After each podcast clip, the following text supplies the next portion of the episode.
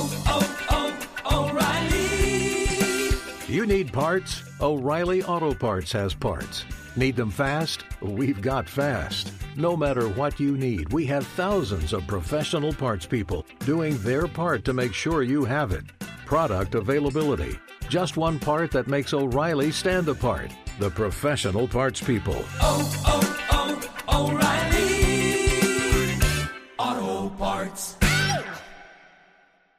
I'm sure a lot of you guys remember the old ceremonial hunting tradition of eating the heart out of the first animal you kill. Meat from those organs are among the most nutrient rich foods on the planet. You can get those same benefits your ancestors craved via convenient daily capsules from Heart and Soil. Find out more at heartandsoil.co. And remember, use code MeatEater for 10% off your purchase. There's nothing like snook hook sets at dawn or catching a tarpon in the moonlight. Find your next fishing trip made easy on fishingbooker.com and experience the magic of the Sunshine State or any other destination on your fishing bucket list. Book a blue water adventure in search of sailfish or go snapper fishing with the kids. With over 6,000 captains and trips to choose from, planning your next one just got a whole lot easier. Download the Fishing Booker app on the Google Play or App Store or visit them online at fishingbooker.com to book your trip today.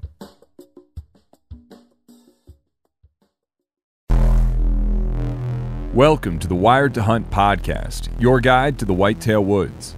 Presented by First Light, creating proven, versatile hunting apparel for the stand, saddle, or blind. First Light, go farther, stay longer. And now, your host, Mark Kenyon. Welcome to the Wired to Hunt podcast. I'm your host, Mark Kenyon, and this week on the show, I'm joined by Sean Luchtel of Heartland Bowhunter to dive deep into the four year hunt for a deer he called Caesar.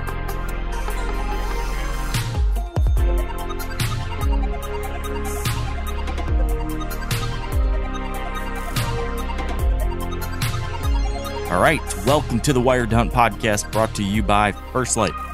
This week we are continuing our Big Buck Breakdown series in which we are chatting with hunters who have been in the midst of years long up and down hunts for one specific buck. We're trying to get into the minds of these people who have dedicated themselves to chasing after, to studying, to learning, to patterning, to uh, obsessing in one way or another over a deer and putting all their energy behind it, trying to figure that deer out and getting a shot at it. We've chatted with a couple hunters already with great stories. We've learned some interesting things. We've got to follow along with their sagas, and today we're continuing that with a story from Sean Luchtel. Sean is a Missouri bow hunter. He's a guy that probably a lot of you are familiar with. We've had him on the show in the past. He's one of the co-hosts and founders of Heartland Bowhunter. Terrific show. Great work they've been doing over the years. And we have a story today of a deer that Sean called Caesar. And it's a story that he recently shared this past fall on their YouTube channel in a really great film or episode, whatever you want to call it. Uh, but I wanted to peel back the layers of this story, get deeper into it, get deeper into his mindset, figure out what he was thinking about throughout this hunt, how he handled those ups and downs and speed bumps along the way, how he made decisions.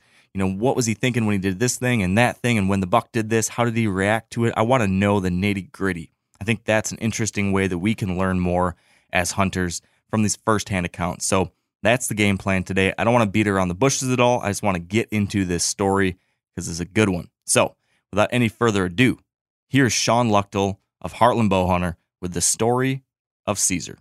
All right, back with me on the show. We got Sean Luchtel. Sean, welcome back. Hey, thanks for having me. I think it's probably been about I don't know, maybe was it a year ago that we last spoke, I think, on something, here? Something like that, yeah. Um, and I think did you end up coming on Rut Fresh Radio this year with Casey or Tyler at all, or was that last year? Last time you were a, a guest on that too? I believe it was last year. I don't think it was. I know it wasn't this past fall. Okay, then it must have been. I think Mike maybe came on to talk about Ohio or Colorado or something like that. Yeah, Um, definitely Mike. Yep. Well, it's it's always good to get to catch up, especially this time of year, like ATA. I was just telling someone the other day about um, one of the times way back in the day when we were all young at ATA, and um, I, I think you were here for this night, Sean. But if you weren't, tell me. But I was just telling someone the story of, you know, like 2009 or 10 or something at ATA, and I was at, you know, I don't know, a restaurant or a bar, and Brian Kraft was there, Mike was there. I'm pretty sure you were there.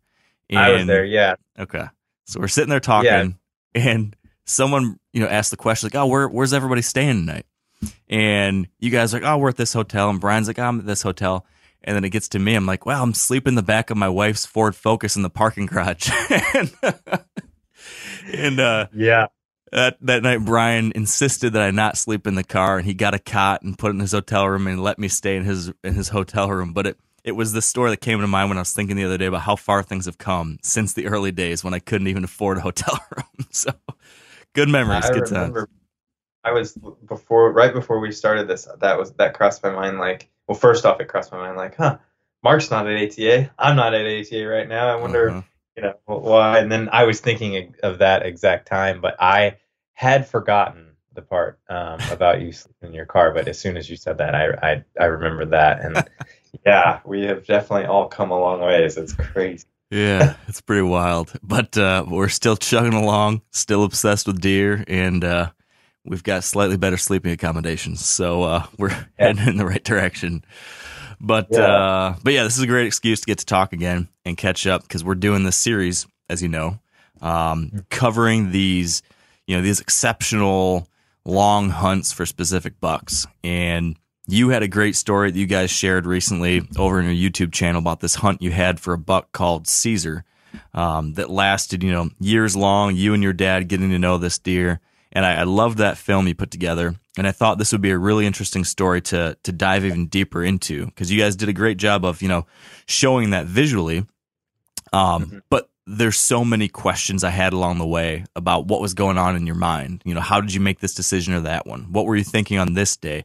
You know, how did all this stuff build up? So, so that's what I was hoping to do today. If you're down for it, is to is to go through that story again and then pick it apart. You know, decision by decision, and really see what we can learn about. You know, how you were able to figure this deer out, how you approached the hunt, uh, and you know what you think ultimately led to that success. So, so that's my hope for today. Does that does that sound good? Yeah, that's that sounds great. I'm glad that we're doing this. Um, it is a 50 minute long episode or film, if you would call Yeah. it. Um, but yeah, there's there's only so much that we can fit into there. There's obviously not every aspect of aspect of um, what goes into this that's that's captured in that film. Um, that just isn't physically possible. And like you said, the things that are going through my mind um, definitely aren't aren't all covered in that in that film. So I'm happy to do this. Yeah, it's amazing too. Like, fifty minutes is a long, you know, online video. Like that's basically Sure. like like a like a movie. And still, and still, you can only get the tiniest little bit, you know, of the story and everything that actually happened in there. It's so hard to convey, you know, hours and hours and weeks and weeks and years of this stuff into this little bite-sized chunk. I, I'm always frustrated when I'm trying to do that, and you can never get it out there in a complete way that tells the entire story. You just kind of have to like deliver a sense of it.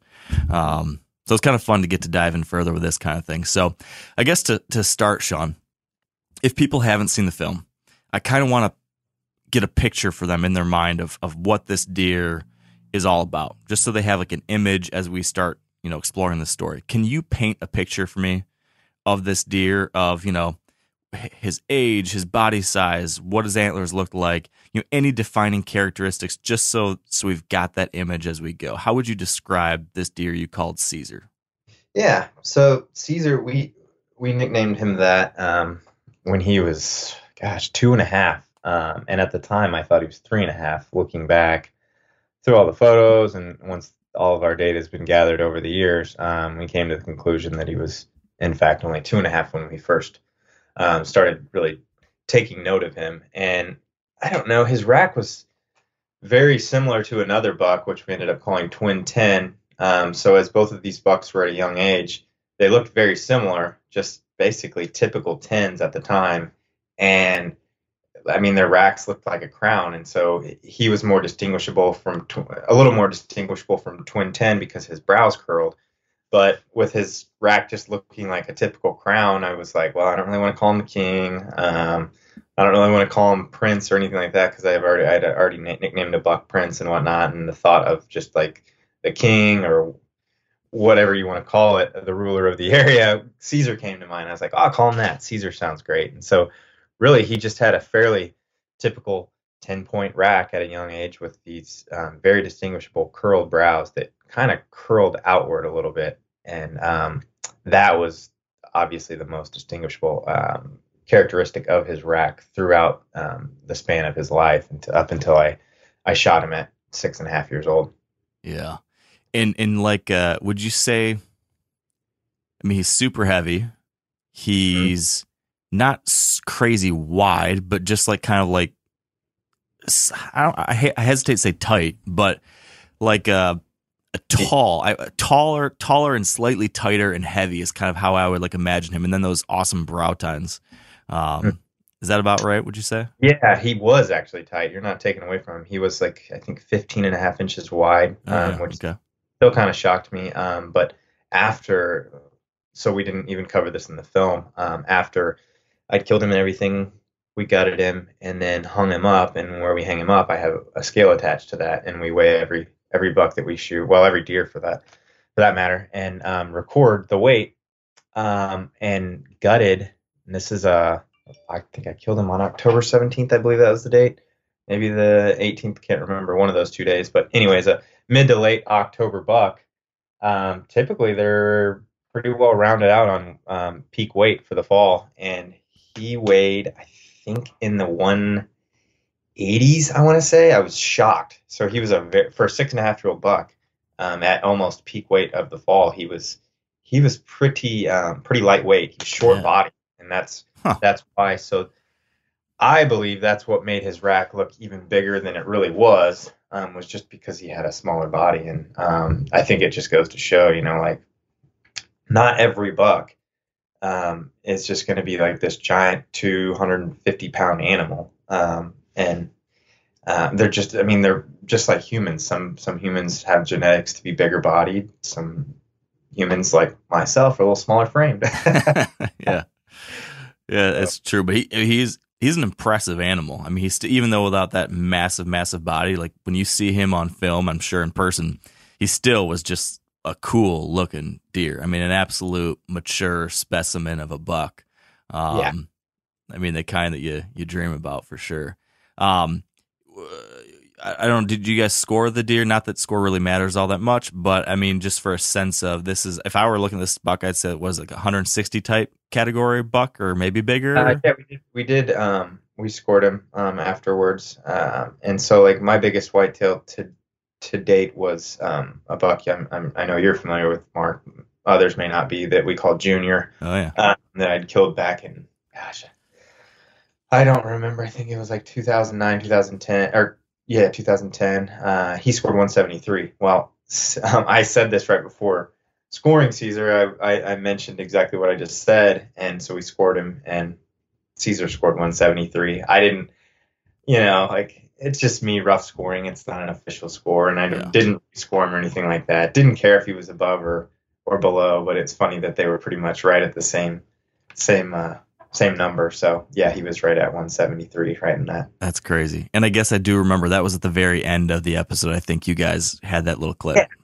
Yeah. Um, yeah, that's he, he's a heck of a deer. Um, so uh, one thing more before we kind of get into the story, um, without giving away like specifics of the story, I'm just curious, like for you, what made this hunt and story so exceptional? Like I think you said somewhere, whether it was on the episode or on Instagram or something, like this was maybe you know the the greatest hunt of your life or the greatest story or, or something like that. I feel like I remember you, you know, categorizing this in that kind of way.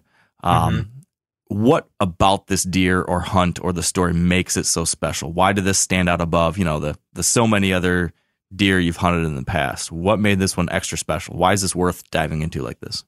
Yeah. So, um, you know, over the years, we've had um, a handful of opportunities to actually build stories with um, certain bucks that we've hunted over the over the years, and that's what makes this one so much more special. Is because of how long it went on. Um, you know, we we debated shooting him when he was four and a half. We we really try our best to um, to let the bucks go um, with hopes that they'll make it to five and a half. Very very few do um, but just for the sheer fact of them actually reaching their full potential at five and a half or greater um, is is the reason that we do so. And we had full intentions when he reached five and a half to shoot him.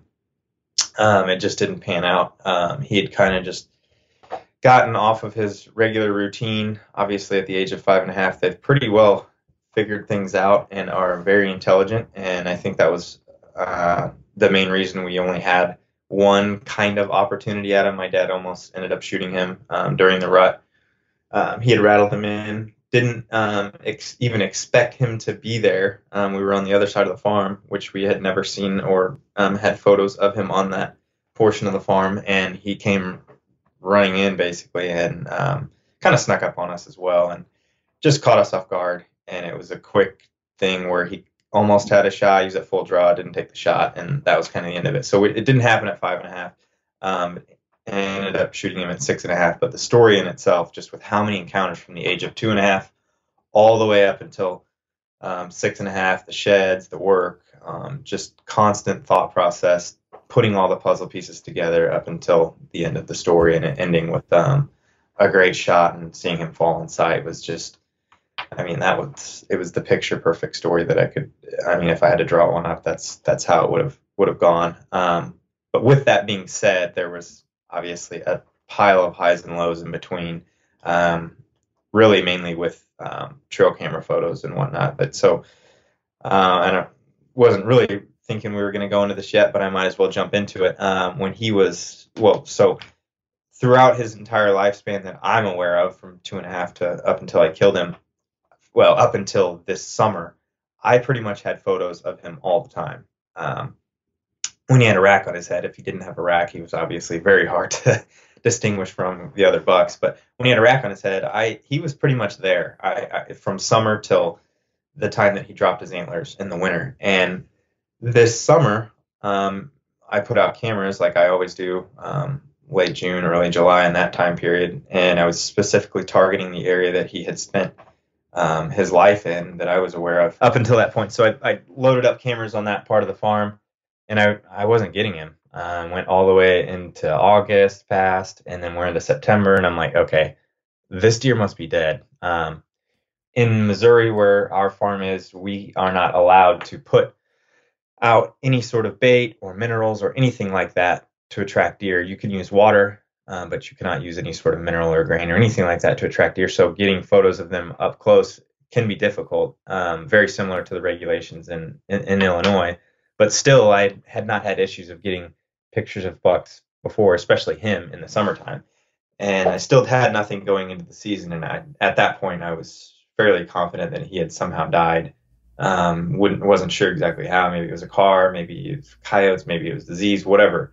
Um, I didn't have anything, and so September passes, and I'm like, okay, he's for sure gone, dead. Time And- to move on.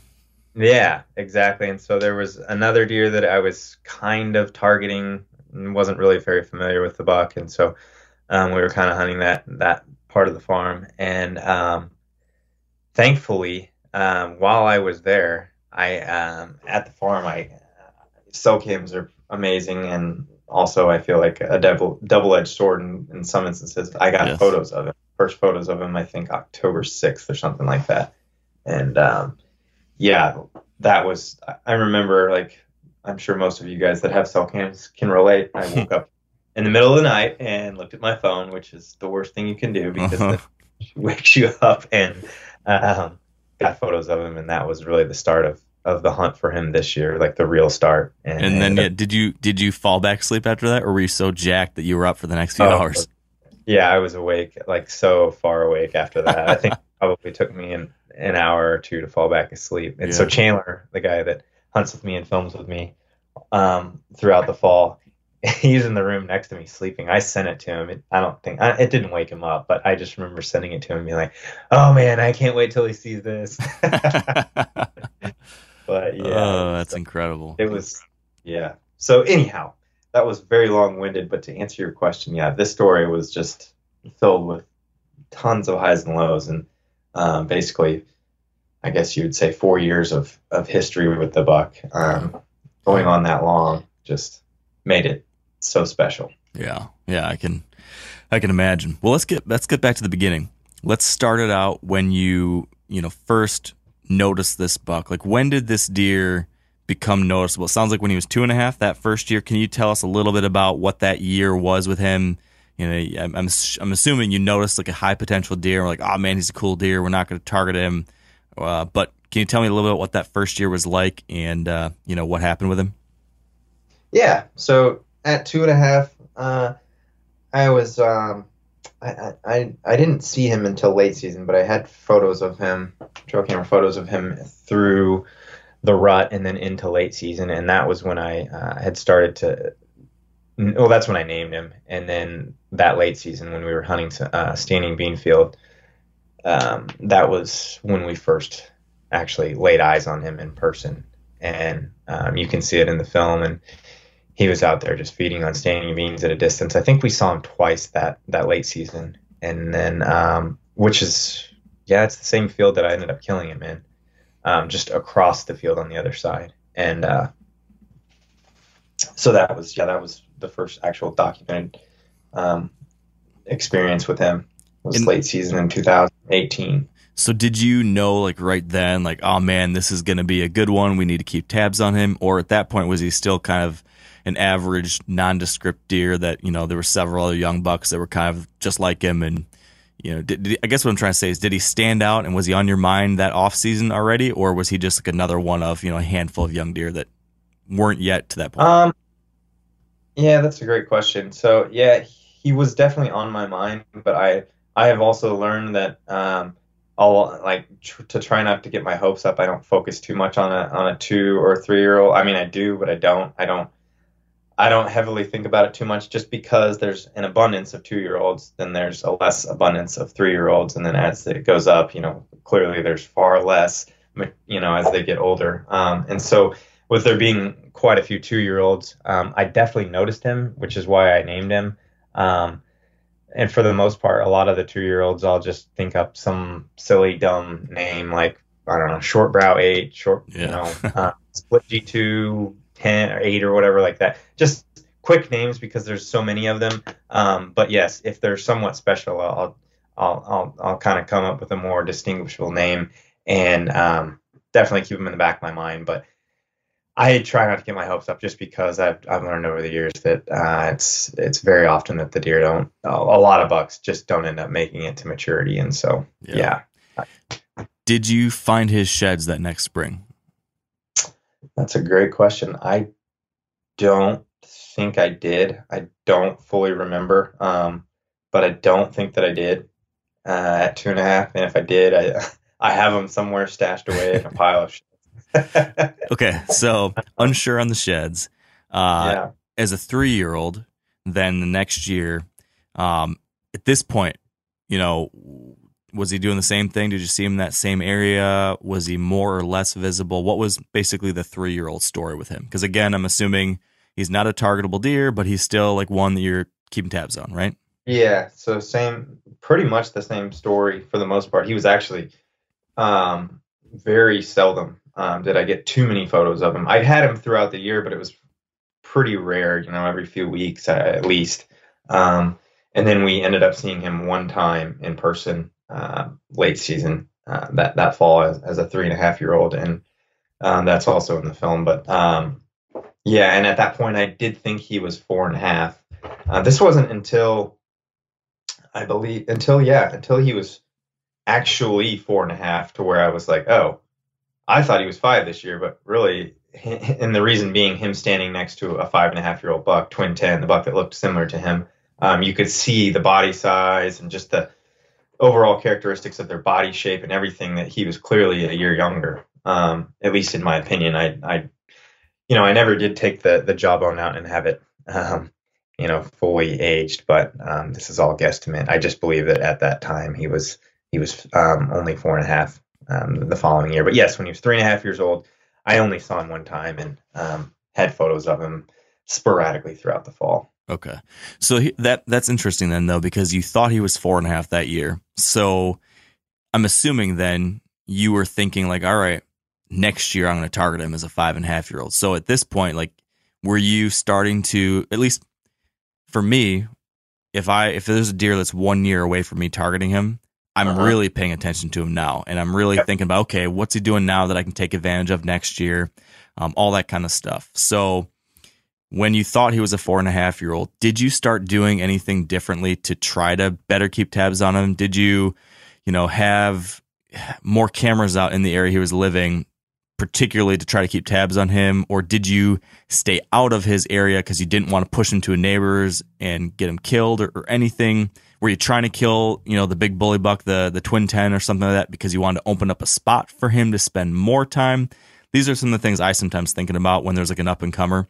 Did any of that play into your strategy on that year? hmm Absolutely. So, yes, he was sharing the same portion, um, core area of the farm that Twin 10 was as well. And so, Twin 10, uh, throughout those years that Twin 10 and Caesar were alive together there, Twin 10 was always a little bit bigger, had more mass, um, even longer brows, just taller G2s, just a bigger, bigger buck. And, um, at that point we were that year as caesar was four and a half um, at the time i'm thinking he's five and a half we were targeting mainly twin 10 I, I was like man twin 10 is just bigger. He's just he's there more often. Like this is his spot. Like yes i'm keeping tabs on caesar as well but it was already loaded up for you know with cameras and whatnot and strategy for twin 10 so it's like well one or the other but you know preferably i'd rather we would rather shoot twin 10 and um, you know, we didn't. We hunted some um, for Twin Ten. I ended up having an encounter with him um, around Halloween, but I did not see Caesar. Um, I had photos of him in there, but I never ended up laying eyes on him. And then the rut came and basically had kind of passed. Rifle season even passed, and fortunately, I have no idea how both of those bucks survived through rifle season because. You know, I know that they lived on the farm, but there is no way that they did not step foot off because there'd be days on end that I wouldn't get photos of them, and and they were living close to the border anyways. Um, so they for sure had surrounding hunting pressure, but they made it through. And at that point, we had gone in to hunt, um, to hunt twin ten, and I did tell my dad when the hunt started, I was like, "There's a good chance that Caesar could come in here. Like, it's your call, whatever you want to do. Like, if you want to shoot him, shoot him." Well, sure enough, Caesar came in. This so this was just after Thanksgiving, I believe, and um, so the rut was pretty much at we're at the tail end of the rut. So they were there basically starting to refuel, but yet still checking does. And Caesar came out at like 45 and was feeding. And um, you know, again, I told him like it's it's your hunt, your call. You shoot him if you want. He's like, ah, let's just see what happens. He's at 45. Like I don't I don't really want to shoot. Um, and looking at him now, like, yeah, he looks really big, but it would be cool to see him since he's made it through rifle season. It'd be great to see him next year. And then as he waited, Twin 10 ended up coming in, and that's a part of the, the film as well. And he ends up killing Twin 10. Um, and seeing them side by side was really the deciding factor where we were like basically checking ourselves like, okay, he doesn't really look like he's five and a half compared to Twin 10. Twin 10 just dwarfs him. Um, he's made it this far. You just killed your biggest buck to date, Dad. Like I personally had already shot a deer. Like, why don't we just let him go and see see what happens next year? Um, you know, making it to five and a half, and so that was that was a deciding factor to really really that where we were like, okay, he's not as old as we thought he was. Um, let's see what what happens if he can make it the rest of this year and going into the next fall to be five and a half. Yeah. So then that would have been was this what year was that story you That- just described? That would have been the fall of 2020. Okay. So 2020 you guys see him but don't need to target him because of Twin 10 getting killed and all that kind of stuff. So now heading into 2021 Caesar must have been like, you know, top top of your mind for sure. He's the big dog. Um what did you do in the off season with that buck in mind? Were there any changes to your scouting or shed hunting or anything to try to like to try to kind of narrow in on him and really figure him out now? Was there anything like that where you were trying to put the specific pieces for him? You know, it went from being like he's one of several to now like he's the guy. What did you do then, given that?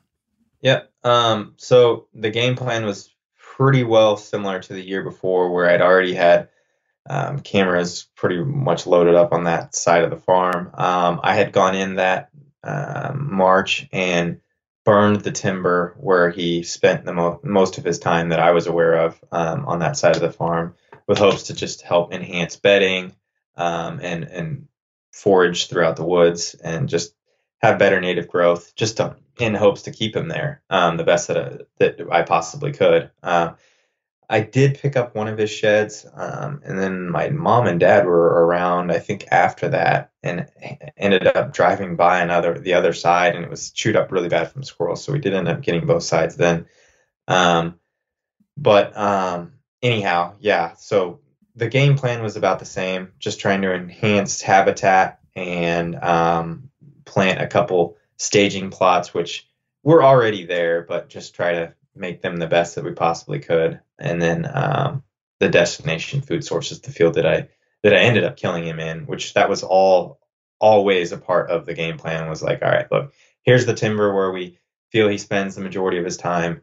Here's like some food plots in between before he gets there, and then the destination food sources, this ag field here, where we where we often see him um, and had seen him in the years past. Um, so that that was really the game plan, and then if it's the rut, it's like, all right, it's a guessing game. We we know like the the main area he spends his time for the most part. We can just dive in and, and hunt him with um, you know the best wins possible or the, the wins that are given in, in that area, and in hopes that we can get him to come by.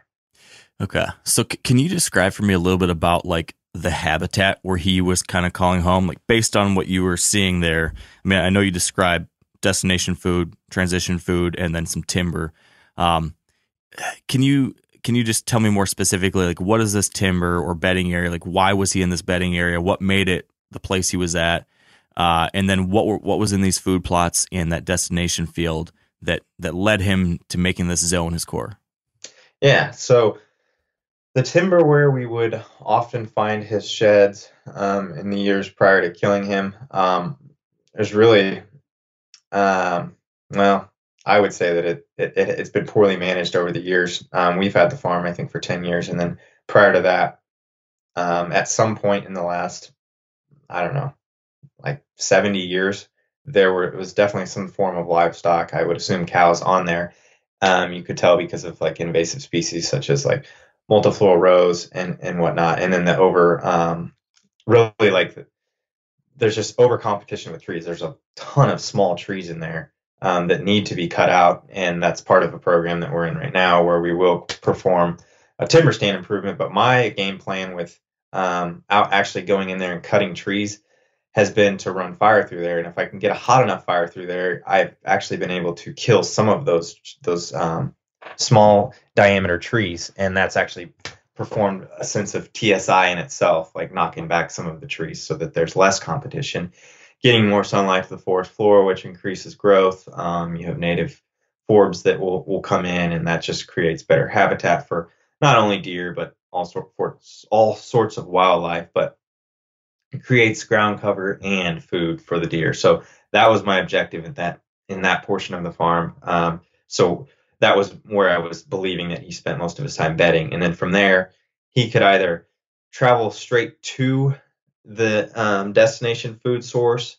Um, and in doing so, he would pass through like an area that was a mixture. It was almost, it's really like a savanna. So, like a mixture of some trees, warm season grasses, and like um, smaller growth, like um, maybe like some small plum thickets and whatnot. So, he could go there, um, maybe stage up there, or even bed there, I guess, if he wanted, and then head right out into the field. Or he could kind of dip down into the valley and go towards um, some uh, staging plots that we have, and we really our our theory with those is we just rotate them. So we may have clover in there for two to three years, and then we'll rotate it out and do like a fall blend brassica plot for a year, and then back to clover again. And so, um, I want to say we put it into clover three years ago, uh, and so he really only spent one year of his past the past four years in there when there was brassicas, and so mainly it was it was always clover when he would travel through there, and so he may hit that before he would go to the the destination food source, which was either soybeans or corn, depending on the, the crop rotation of the year. Okay, And was the the destination like when you talk about a destination food source? How big are we talking? You know, would qualify something as destination? Are we talking like a couple acres, or is this like a big, Uh, big farm this- field? Yeah, this is probably like a, I think like 17 to 20 acre um, ag field. Okay. And, and we would all, I, you can see in the film as well. Um, every late season, we'll leave like maybe a couple acres of that ag standing for specifically for the deer.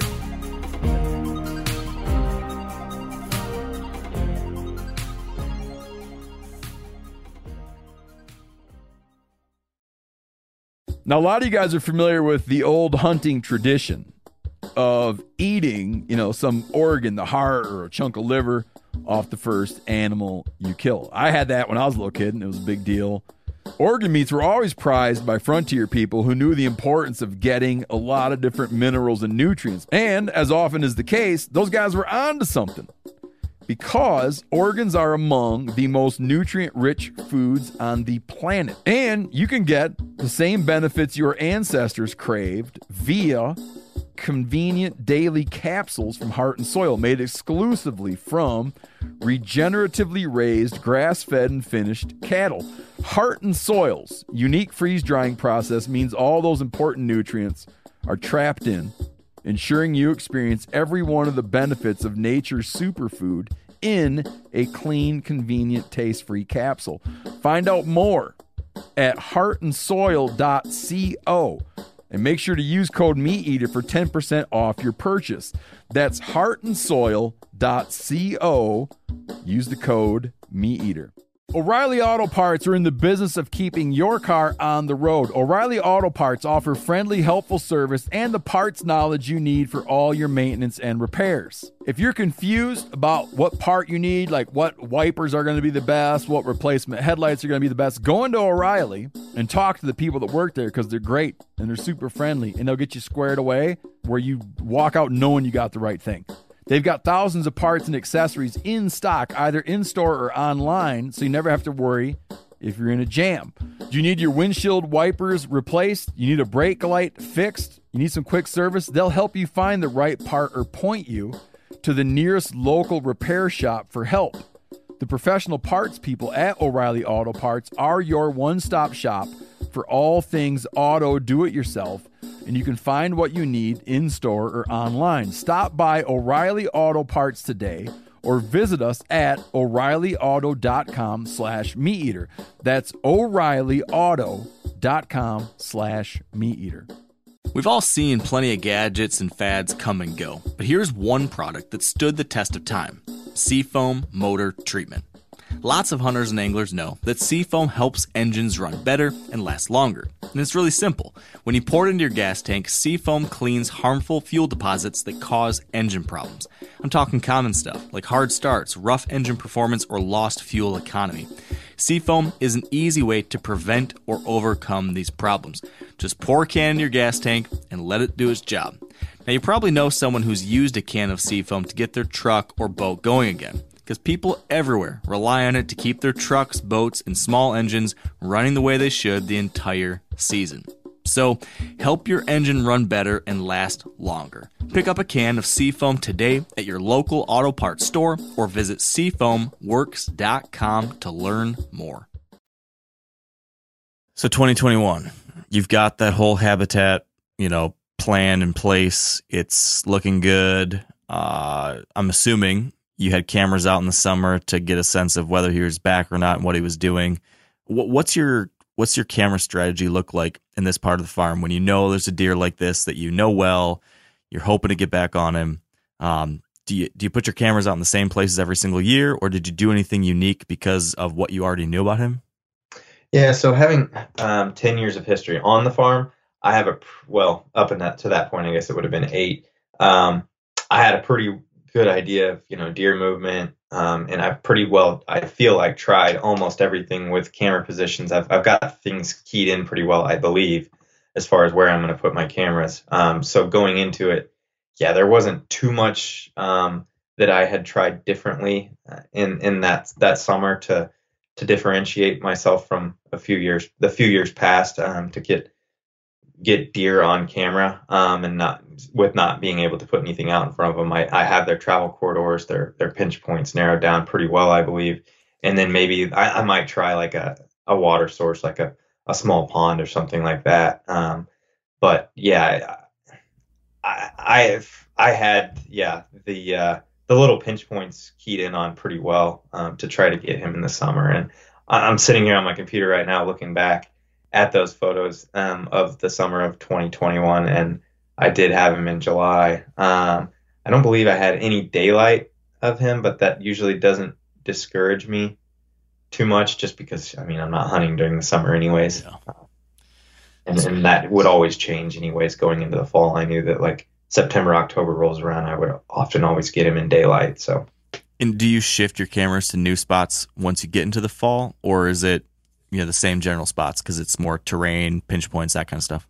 Uh, yeah, it's pretty well for the most part the same spots until they start laying down, like heavily laying down active scrapes all the time, and that's when um, that's when I would uh, would shift some cameras over to those spots, and that was that would typically be the deciding factor on on where he was at and what he was doing by moving my cameras onto scrapes, and I, I typically always get him on those. That would be the the most active place to get pictures or or of uh, of Caesar. All right, you're hunting them now. 2021, the season opens. What was your strategy? Did you have like a like coming into the year? Did you have something in mind? Like, man, I think based on what I've learned over the past couple of years, I'm gonna have my best chance at this time or these two times or anything like that. Or were you kind of just gonna like start the season and hope to get a visual or pictures or something? Yeah. So I'm sorry, you said tw- going into this past fall, 2022. I guess I was thinking 2021, right? Okay. Isn't this isn't this right? Because you hunted him 2021 and then Yeah, yeah, yeah. So 2021, you- you're right at five and a half. Yeah. So, sorry, can you repeat the question? yeah, it's okay. So this would be the year before you killed him. Uh-huh. and you were saying you had pictures of him in the summer, and now we're heading into the hunting season. And I'm curious, you know, what your game plan was that year. Did you did you have Yeah. something unique in mind based on his historical patterns or anything, or was it just kind of a fly by the seat of your pants, hope he shows up on camera, and then move in? Yeah, and so I had gotten him through the summer, um, but my yeah, my plan was to really just stick to his core area, just like like he had done with with Twin Ten. But now that my my hopes and my beliefs were like, well, now that Twin Ten's gone, like he is going to for sure rule the roost. This shouldn't be difficult, I don't think, um, to to key in on him. And yeah, we were going to heavily rely on those staging plots. And then as he started to hit scrapes and whatnot, I would try to hunt uh, more on scrape lines. And then, you know, I I, I don't enjoy like letting I, I, my my full intentions are not to let a deer get to the rut because I do believe they're much harder to kill oftentimes during the rut on a farm that you're familiar with them on because then at that point they have left their pattern and it's really just a guessing game and it turns into a scramble I feel like you don't you know you he, he you would think that he's going to be right here but he's completely on the other side of the farm or something like that or on someone else's property at that point because he's not he's not too interested in hitting scrapes or doing his regular thing. He's more worried about finding a doe. So really, my, yeah, my plan was to key in on those those staging plots, um, and then uh, if he made it to October, my plan was to to try to hunt him um, just on scrape lines. So what ended up happening? How did that? How did those early hunts go? They didn't pan out. He he yeah he turned into a five and a half year old buck, and and his plans changed. Funny how they do that. yeah, exactly. It, like it, it, it never fails. Well, uh, very seldom does it fail, but for the most part, a deer, I feel like you know those those early years in his life, you get him patterned really well. You know what he's doing for the most part, and then as he hits maturity, he there's a reason that he's mature now, and his plans change, and he's he's definitely smarter and.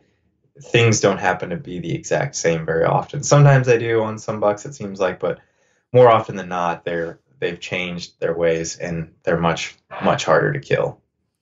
What do you do in that kind of situation where you you have a buck that seemed to be on a uh, an understandable pattern of some kind of of some kind, and now he hits maturity and he's not showing up. You don't know what he's doing necessarily. How do you try to re-find him or reconfigure your strategy to to try to get on him? What what were what were you trying to do to to take the next step?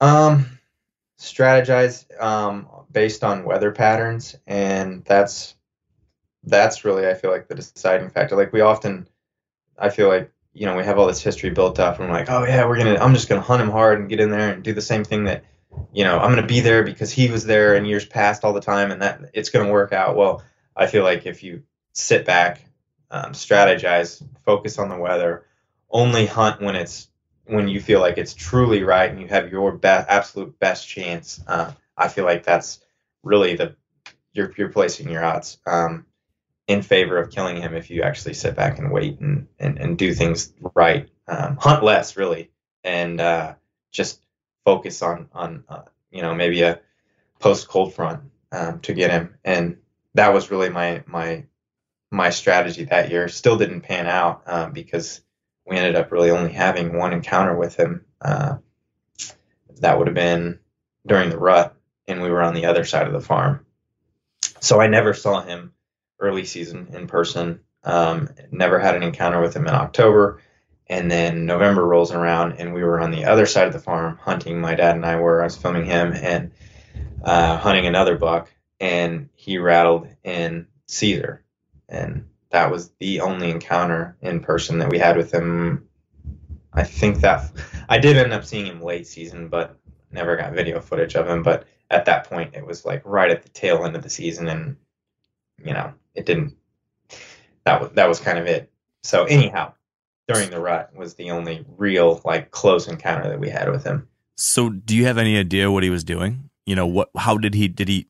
Was he still on camera all the time, just at night? So, did he become nocturnal in your particular very- area, or was he? very, very nocturnal um, for the most part, and I only had a handful of um, photos of him in the in the in daylight in the middle of the farm, which was very weird. So everything up until that point had always been on one side of the farm, and I mean, I there was no doubt in my mind that he was traveling off. You know, I never actually saw him do that, but I was like, I mean, he has to be where he's at. Like, he has to be leaving the farm and going to neighboring properties. And um, so up until that point, I was thinking, oh, he's on this side of the farm. Well, it was almost as if his his um, core area had shifted and moved more towards the center of the farm, basically just like right there in the middle of all of it. And that was um, not too far from where we ended up having that encounter. And, and so I don't know if like his core area shrank, it just shifted, or what it was, but he was he wasn't spending as much time on the, the side of the farm that we were always getting him. He was more in the very center of it, which was fine. That's great. Not complaining. Um, but it, it did throw us off some for sure. Yeah. Um. What What are you? What were you noticing? I guess as the year progressed, and you're seeing pictures of him, his his range kind of shifted. What were you noticing? You know, heading into the end of the year, if anything at all, that you thought might be you know useful coming into the new year because you only saw him the one time, but you were getting pictures of him. You're starting to kind of refigure how he shifted. Um, moving into 2020 22 as that year was ending did you have were you giving up hope on him or were you Uh, thinking oh man we're gonna we're gonna figure out his new thing and we're still in on it It's funny. So, um, as I've aged with with my whitetail hunting, I don't know, man. I I uh, I I almost enjoy watching the deer grow up. I do enjoy it more than I do actually even killing them. Like Yeah. it, it's weird, but I like. It's almost like, oh man, if he goes one more year, it'll be cool to see what happens. Yeah. So, since he had made it to the end of the season, basically, uh, as a five and a half year old, like you know, with you only have a few weeks left.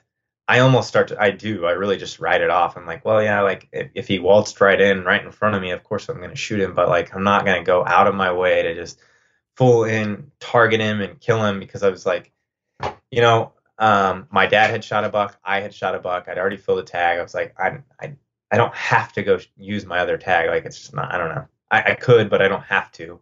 And so I was like, you know, if he if he walks in, I'll shoot him. But if not, I'm perfectly fine with letting him go till six and a half. And so, uh, and I really didn't have him regularly, anyways. Um, I knew he was alive, but I didn't have him regularly, like hitting a food source late season. So I did hunt that late season, and I was targeting another deer, and I ended up seeing him Caesar across the field, like a few hundred yards away, not in the field that we would always get him in, but another field um, in the middle of the farm. And um, so I knew he was alive, knew he was going to make it. Um, still was starting to throw me off because I'm like, okay, he's not doing what he's done in years past, but it's okay because he's right here in the middle. Like he's gonna, I mean, more than likely going to make it the season, and maybe something will happen at six and a half. Um, like it's very. I know there's guys in Iowa and other places that have gigantic farms that that have deer that make it to six and a half often. It's very seldom for for us because we just don't have enough land for that. Um, and but I, you know, this was the, the instance where I was like, you know what, he's going to make it to six and a half. He has a lot of potential to to be just like a giant deer. Um, so let's see what happens. And so he ended up making it, and I found his shed. I only found one of his sheds this past winter, um, and it was, I mean, right in the very middle of the farm, and that was very reassuring. Um, just like it's like okay like he's kind of shifted. Like i, I feel like he's living right in the middle now for whatever reason. Um, but when i did pick up that shed i was actually surprised.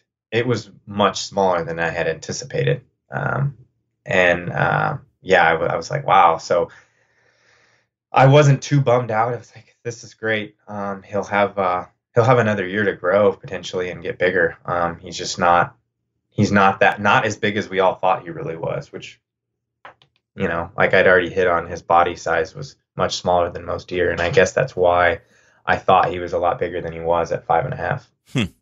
So the new middle of the farm range he was living now. Um, mm-hmm. Was there a different bedding area that he that he tended to be using? Was there anything different about that terrain there that you think maybe attracted him? Uh, like describe to me this new zone he was in. So for the most part, the middle of the farm, there's like a, a lot of open terrain, um, basically like prairie slash savanna openness that just has a lot of warm season grasses, a lot of tall native species that are growing up. It's like there's just great cover there, great habitat, um, and I assume that's what drew, drew him in. And so then the the destination food sources um, are the ag fields that I'm talking about, and they all pretty much are on the perimeters of the the farm. So the center of the farm, for the most part, is where all the great, the best habitat is, where like the bedding and all that would be. And then we have some food plots intermingled, and then we have staging plots that may go to these um, to these destination food sources.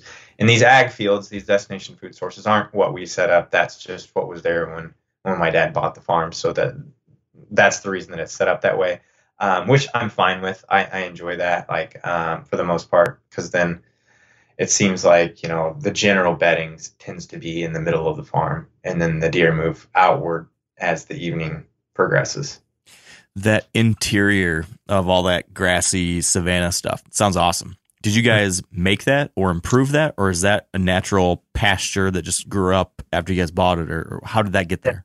So um, it was there, but um, it was kind of a mixture between um, some cool season like fescues and um, some warm season native stuff that was there. But immediately, that was one of the first few things that we did was start to burn it off. Um, and then we've we've treated some um, some invasive species in there to try to knock those back, and then just basically help progress the the native habitat that's there. But for the most part, like we have not gone in and like planted any specific species within those areas. We've just helped promote them natively through through fire. Really, that's about it.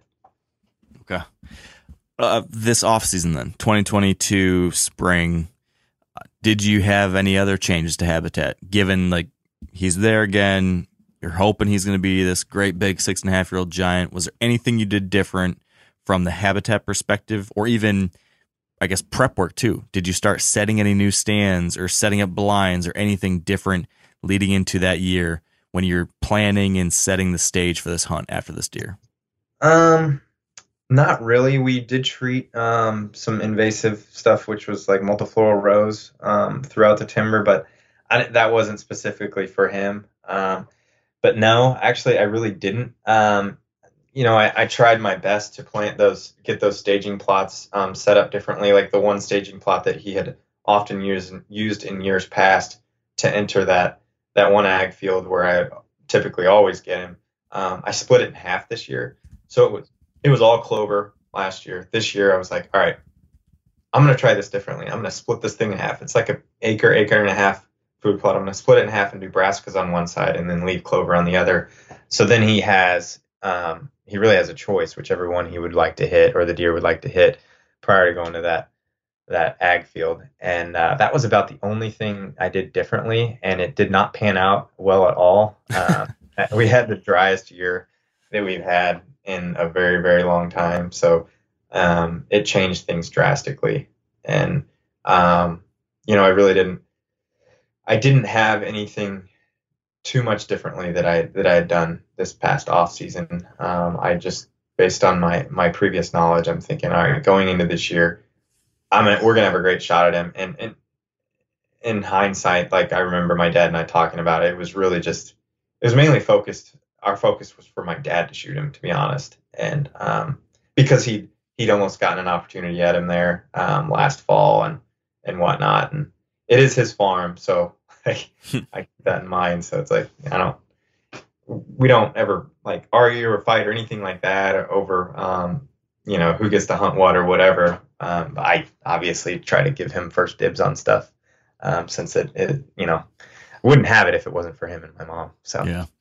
Um, back to that staging plot real quick. Despite that not working out with the moisture, um, what are the? You've mentioned having several of these staging plots. Is it? Am I right to assume that when you say staging plot, this is the kind of plot that you are more often planning on hunting as they transition through to the destination? So if if I'm right about that, how do you or do you at all design them in such a way to make them more huntable? Yeah, so you are right. It is a staging plot. So like for for um, them going to that destination food source, it's essentially set up to where they would um, they would come out of their bedding area, they would hit this food plot, and then from there just walk right out of that basically into the the destination food source and, and go out into that ag field. And in that instance, it's great. It's set up perfectly. So like if you don't end up getting a shot, um, most of the deer have already left this food plot and headed into their destination food source, so you can get out of there without interfering um, with deer movement or spooking all the deer off. Um, there's a road that goes along the southern edge of it, like just a path for us to either drive a truck or um, four wheeler, whatever you want to drive down that um, to get to that ag field. That's the access, and right next to that is the food plot, and it's it's kind of triangular shaped, and really that has to do with um, the way the terrain lays, and that's the only flat portion of that area, because then it leads into like a hillside that goes upwards, and um, so that's the reason that it's shaped that way. It's really the the flattest area where you could fit the most um, food in in that particular area, and so it's also set up perfectly to hunt with a north wind where your wind is blowing obviously to the south where the access where we're accessing from. So your wind is blowing right back to where you park your truck or whatever um, to get there where you walk in from or you can kind of hunt it on a west wind where it's somewhat blowing out into the destination food source but at that point you're hoping that you're either going to get your shot um, at the animal that you're hunting um, or you're kind of you're kind of screwed for the most part because they're going to get past you and then some other deer may get past you and you may end up spooking them all or whatever so it's typically often it's it's ideally set up for a north or northwest wind. Okay. Um summer then. You you you you know, you did your work, you planned your plots, did some burning, you've got your stuff out, you've got your stands ready, you've got trail cameras out in your usual locations. When you were thinking about the 2022 year coming up, the season coming up, I know you mentioned you never did get summer pictures of him. Um, but let's say we're still kind of middle of the summer, so you're not too worried about that yet. If I were to ask you at this point in the summer of 2022, what was Caesar's weakness? Like, what was the thing about him that you thought would lead to you getting a shot? Whether that be like a spot you thought he'd be vulnerable or a tendency or something you learned about him. Was there something that you had identified up to this point that you thought would be that silver bullet for you? pre-rut absolutely um, I, I thought i would have absolutely have my best chances at him um, pre-rut just because um, i you know i would i would get him early season and throughout the summer but it was nothing that was like super patternable. There was nothing consistent. I didn't I didn't have it like a, a defined game plan where I thought, all right, the season is opening September 15th. I'm going to have my best shot at killing him right here. I didn't I did not have that. Um, I up until I mean even from the age of two and a half to six and a half, there was never a like a September where I would have been like, oh yeah, he was so patternable then. There, I never had that. So he was very sporadic. So I thought, you know what, I'm getting him on scrapes very, very consistently every year in October, like late late October pre-rut. Like he's going to be on a pattern. He's just you know doing his thing, you know, setting his territory, waiting for that first doe to come into heat, and he, you know, that that's going to be my best shot. Um, and so that was really my my main game plan for him um, going into this past fall.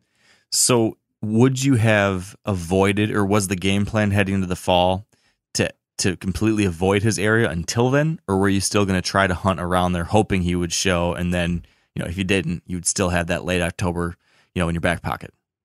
Yeah. So my game plan with not having photos of him through the summer was was really not focusing on him because I was like, man, I have, you know, five or six cameras in that general area where where he's always been.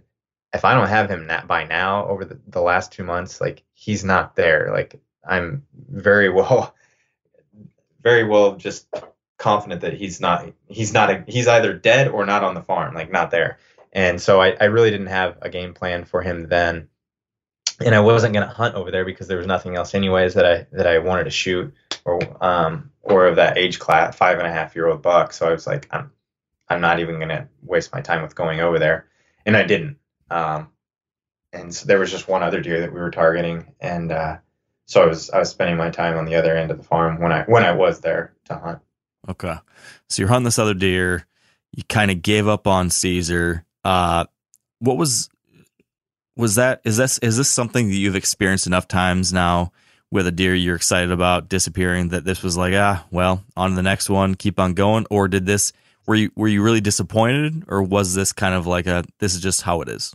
I was disappointed for sure. Um, there was there's one other deer that I can think of that um, that made it to five and a half that I almost killed one year. Um, just never ended up getting a shot at, and he, you know, I picked up his sheds and everything, and then nothing. Never saw him ever again, and so I had that in the back of my mind, like, all right, well, that's kind of what just happened to Caesar. Don't I, you know, I, I really don't have any closure. Like, I don't know. Um, you know, I guess maybe he could have possibly been hit by a car or, you know, died from from disease or EHD, something like that. Um, and I just so yeah, I just it, it was I was definitely definitely bummed out, but I, I pretty well just written it off um, that he was gone. Um, other, I mean, it's not like I pulled my cameras or anything like that, but I was just like, you know, my focus was 100% elsewhere. Yeah. All right. So we get to October and you're hunting another deer, and then you wake up in the middle of the night, you check your trail cameras, and he's back. Uh, Yeah. You can't sleep. You're waiting for Chandler to get up in the morning to tell him what did you do that next morning when you were awake and you were ready to figure something out? Did you immediately say, "All right, forget the other buck. We gotta, we gotta figure out what Caesar's doing," or what? What was the thought process, and what did you do that next day? The thought process did not change at all. So, um, because, well, the thought process changed, but the game plan, the strategy did not change because he showed up on the camera right there in this, clo- not, not the clover plot where I had typically always gotten him. He was on the other end of the farm again. Well, well, really where I had never, ever gotten him. Um, but I was, we were already planning on hunting there because this other buck was there. And I was, you know, this was another buck that I really wasn't that big, probably like a 140 inch deer. Um, nothing in comparison to Caesar, but I did not have pictures of this other deer um, in years past. He looked to be pretty giant bodied size, like an old deer that I don't know. I just, I guess, just happened to wander in and move into that area. Anyhow, that was the exact same camera that I got Caesar on in the middle of the night, and I'm like, we're already planning on going there. Um, not that morning, but that that coming afternoon. Like, we're gonna be there. Hopefully, he's there. This is incredible. It's like this ghost just appeared, um, you know, out of the blue, and uh, th- th- this is great. He and he really he didn't appear to have put on a whole lot, Caesar, um, but that at that point it didn't matter. I mean, my mind was already made up anyways. Like it wouldn't, it wasn't going to change it anyways. Even if he had gotten smaller, like it was more about the story and the age of the animal and just everything that had gone into it to be, you know, to to want to shoot this deer. So that next day, or so did you? So you hunted that night, right? Correct. Yeah. Okay. So that night, you go out to hunt this tree that you'd already been planning on hunting for the big bodied 140. But Mhm. now Caesar's back. He's in the same zone. So that evening, when you sat up, or when you set up, did you have a thought in your mind about what you would do if the big bodied new buck showed up at 25 Oh, yards? I, I wouldn't. I wouldn't shoot him. So now it was Caesar or bust. Yeah, yeah, and and I also do have to keep, uh, you know, make sure you guys know this. So I I'd shown my dad right away, and um, the next morning, and he's like, "You shoot him," and I'm like, "I thought you wanted to shoot him." He's like, "Yeah, I do, but you know, you shoot him." well, okay, and so I'm, you know, like in It's the a good dad. yeah, I'm like, I don't really want to do this. Like, it's kind of his buck, eh, you know, for the most part, um, to hunt. And um, so we hunted there. And um, sure enough, he didn't show up. And I can't remember exactly what happened. If, um, well, we, the wind shifted and we were like, well, we're not going to hunt there anymore. And I think we went home um, after that. Well, like in the next few days, my dad had already, him and my mom had planned a vacation. And so they left and went out of town. And at that point, I'm like, all right, this deer's here. He's told me to shoot him. He's not even, he's clearly not able to hunt. He's going to be gone for over a week. I'm going to hunt this deer. Yeah. and uh, so that was the game plan moving forward. And um, I'll just get straight to it. Really, like shortly after that, I think I maybe got him one more time on that camera. Right after that, um, was that a He- daylight picture or still nighttime? nighttime. Yeah. Um, we came back and I, I started hunting him there again. And while we were hunting there, he ended up um, moving straight back into like his core area. Uh, where he had always been, like in years past, not the middle of the farm, but over on the, the end that he was, I was most familiar with him being, and uh, where everything was pretty much set up like specifically for him. Um, he had moved over there, um, and so I, I couldn't have been more excited because I'm like, all right, he's back to his home turf. Like this is mid October. Like I- feel like I've got him, you know, pretty well patterned. Like I, you know, he granted he's only been there once.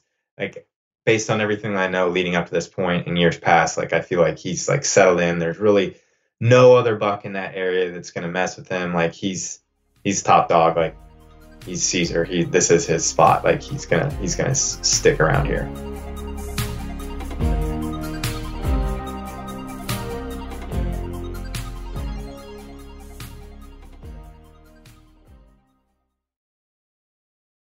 Now, a lot of you guys are familiar with the old hunting tradition of eating, you know, some organ, the heart or a chunk of liver off the first animal you kill. I had that when I was a little kid, and it was a big deal. Organ meats were always prized by frontier people who knew the importance of getting a lot of different minerals and nutrients. And as often is the case, those guys were onto something because organs are among the most nutrient rich foods on the planet. And you can get the same benefits your ancestors craved via convenient daily capsules from Heart and Soil made exclusively from regeneratively raised, grass fed, and finished cattle. Heart and Soil's unique freeze drying process means all those important nutrients are trapped in ensuring you experience every one of the benefits of nature's superfood in a clean, convenient, taste free capsule. Find out more at heartandsoil.co and make sure to use code MeatEater for 10% off your purchase. That's heartandsoil.co. Use the code MeatEater. O'Reilly Auto Parts are in the business of keeping your car on the road. O'Reilly Auto Parts offer friendly, helpful service and the parts knowledge you need for all your maintenance and repairs. If you're confused about what part you need, like what wipers are going to be the best, what replacement headlights are going to be the best, go into O'Reilly and talk to the people that work there because they're great and they're super friendly and they'll get you squared away where you walk out knowing you got the right thing. They've got thousands of parts and accessories in stock, either in store or online, so you never have to worry if you're in a jam. Do you need your windshield wipers replaced? You need a brake light fixed? You need some quick service? They'll help you find the right part or point you to the nearest local repair shop for help. The professional parts people at O'Reilly Auto Parts are your one stop shop for all things auto do it yourself, and you can find what you need in store or online. Stop by O'Reilly Auto Parts today or visit us at o'reillyauto.com slash meat eater that's o'reillyauto.com slash meat eater We've all seen plenty of gadgets and fads come and go, but here's one product that stood the test of time Seafoam Motor Treatment. Lots of hunters and anglers know that Seafoam helps engines run better and last longer. And it's really simple. When you pour it into your gas tank, Seafoam cleans harmful fuel deposits that cause engine problems. I'm talking common stuff like hard starts, rough engine performance, or lost fuel economy. Seafoam is an easy way to prevent or overcome these problems. Just pour a can in your gas tank and let it do its job.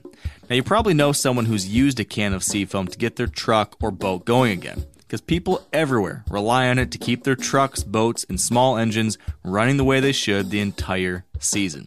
So, help your engine run better and last longer. Pick up a can of Seafoam today at your local auto parts store or visit seafoamworks.com to learn more. All right. So, if if I'm in a situation like this and I've got this buck that showed back up and I'm sitting there in the middle of the day trying to think about where I'm going to hunt the next or that evening, I am like looking at the wind direction, of course. I'm looking at the temperature. I'm thinking about, okay, you know, are the conditions right? Is the wind right? And then I'm trying to make like the best guess of like, oh, well, he could be bedding in this specific spot maybe, and he might be bedding though in this little corner over here. So then I'm trying to like go back and forth between like which one of these possible bedding areas he might be in. And then I'm thinking about, well, with the wind direction, where's the best place I could hunt based on where I think he's to go. And, and then I'm debating like this trail or this trail or this food source or this food source. Like I'm going through all these million different things. Um, what does that process look like for you when you are there, like the day of the hunt? And let's let's hypothetically say the next hunt you had when he came back to his core, and now you're like, okay, he's back in the spot I'm comfortable with can you give me like the detail nitty gritty as much as you remember about how you were choosing where to hunt that first night back in the core area? Yeah. So, um, with it being mid October, I was like, all right, weather patterns, like looking at the forecast ahead, like I'm thinking like, all right, I'm gonna play it safe. It's not, it's not like, oh, let's just dive right into the woods and try and kill him right where Yeah. you know close to where he's bedding. Like, let's just hunt these food sources in hopes that he comes out there. Um, and I, I do need to keep um, reiterate, like, so when I did get photos of him over there, it was right at last light in that staging plot. Um, so I'm like, he's he's hit the staging plot right at last light. Like, he's pretty much killable right there. Like, let's play it safe and hunt right in that area, that general area, and um, and try to kill him there because it's not very intrusive. Um, you know, he just got back to there for the that I can at least from what I can tell. Um, I don't want to go in and blow him out of there, so we'll, we'll play it somewhat safe. And so that was really that was the game plan. But I'm looking ahead at the weather and I'm seeing like, all right, for October, there's a pretty good cold front coming. Like our odds are very, very good that he'll show up into this food plot in daylight. If he's already done it prior to this cold front hitting, like odds are likely he's going to be there in daylight after this this front passes. And so um, that was really our game plan in the next coming days ahead. So walk me through what happened on those that that next hunt or several hunts leading into what So- ultimately happened. we went in and hung a stand um, right there, basically intercepting him as he would enter that that ag field, right off the side of that that staging plot. I could see the staging plot to my left. I think we had a northwest, maybe a northwest wind, and so I'm like, all right, we'll we'll hunt off to the side of it here, where like there's a path. The path that we drive in like leads straight into the field, um, the ag field, and um, like I said, we can see into the staging plot. There's a scrape right there, a giant scrape. I put a camera on it as we're hanging the stand. Uh, I'm like, all right, we'll hunt here um, this or tomorrow evening, and then like the next few days because we have the right wind and everything as this front passes. So we set the camera there. This is just a regular. This isn't a cell cam or anything, but like, you know, you could clearly tell that the Bucks were just like annihilating the scrape. Like I'll have a good shot at him if he if he comes to the scrape or like right enters the field right here, like he's in range. And so that was our game plan moving forward. And um, Two quick questions before you go further. First, how do you get out of a spot like this? Um, because I know you mentioned like where the staging plot, hopefully they've moved off to these destination food plots before you leave. But Mhm.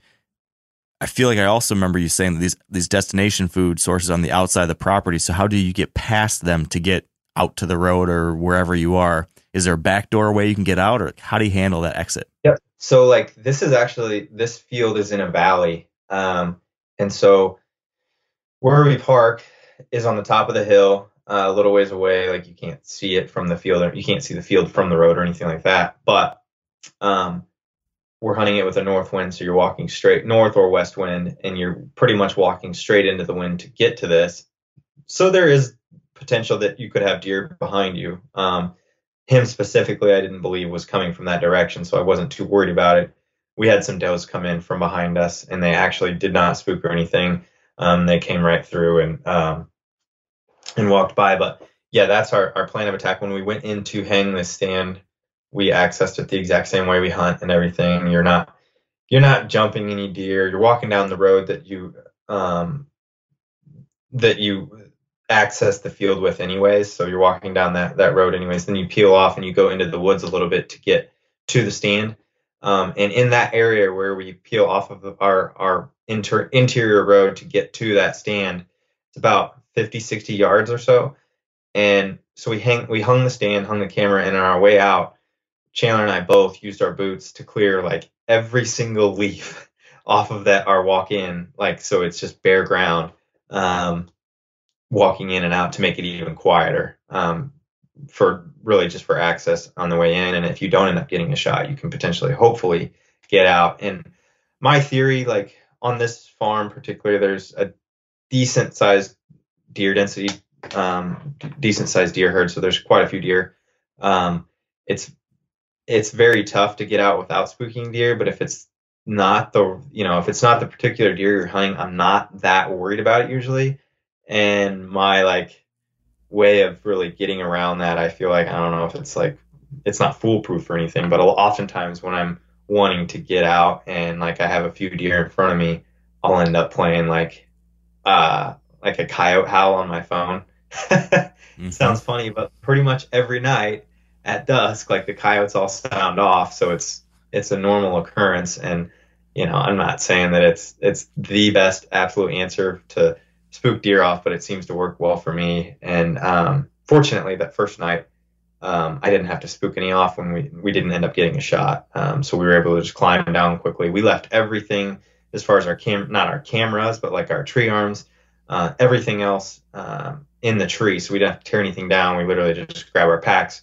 throw the cameras in there, and climb right out as quick as we can and leave, just like most normal hunters would. So um, we were able to get out of there very quickly that first night without um, spooking anything that we were aware of. Yeah. Now, how about picking the tree?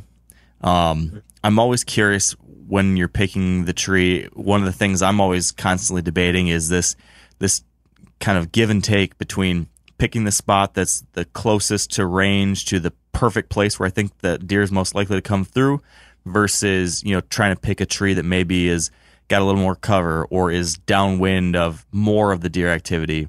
You know, very at least you know sometimes you find the perfect tree that has it all, but Mhm. most situations you you have to kind of make choices. You can't get all five of the perfect criteria you want. You might have to do three out of the five or whatever it is. Um, Yep. So can you kind of tell me first off, you know, what did this specific tree setup look like? How did you pick this tree? Why was this the tree the, the place to be?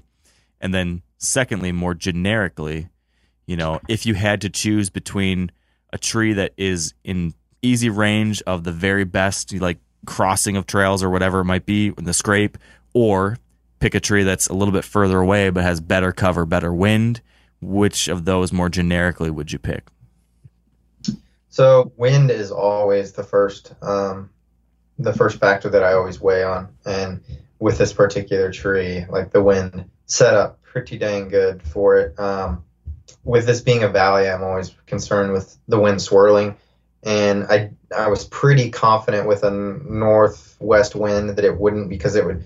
In my mind, theory wise, I'm thinking, all right, this this tree line um, runs east to west. If the wind is coming in out of the northwest, it's going to kind of hit this tree line and carry off towards my southeast, which is where some deer might potentially come. But for the most part, that is not where the bulk of the deer are coming from. They're coming from the northwest. So I'm not. I'm thinking like, all right, this is going to be perfect for the wind direction. Um, I shouldn't. I definitely don't think I'm going to spook him. And if I spook anything, it's just going to be a few does or something like that. I'm not not concerned. I think it's great. It's set up perfect. Then, um, so that that was my main factor that I'm factoring in. Secondly, like this group of trees was like some cottonwoods and maybe like some um, I don't know. There was like some birch trees in there as well that like kind of stick out a little bit into the field just a little bit, uh, maybe like five, ten yards further than the rest of the tree line for whatever reason. And so it kind of like positions you outward a little bit into the field for a closer shot, um, where the where it kind of pinches down where these deer are entering this field, and then that's right where that scrape is. So I'm like, it, it's just the perfect setup.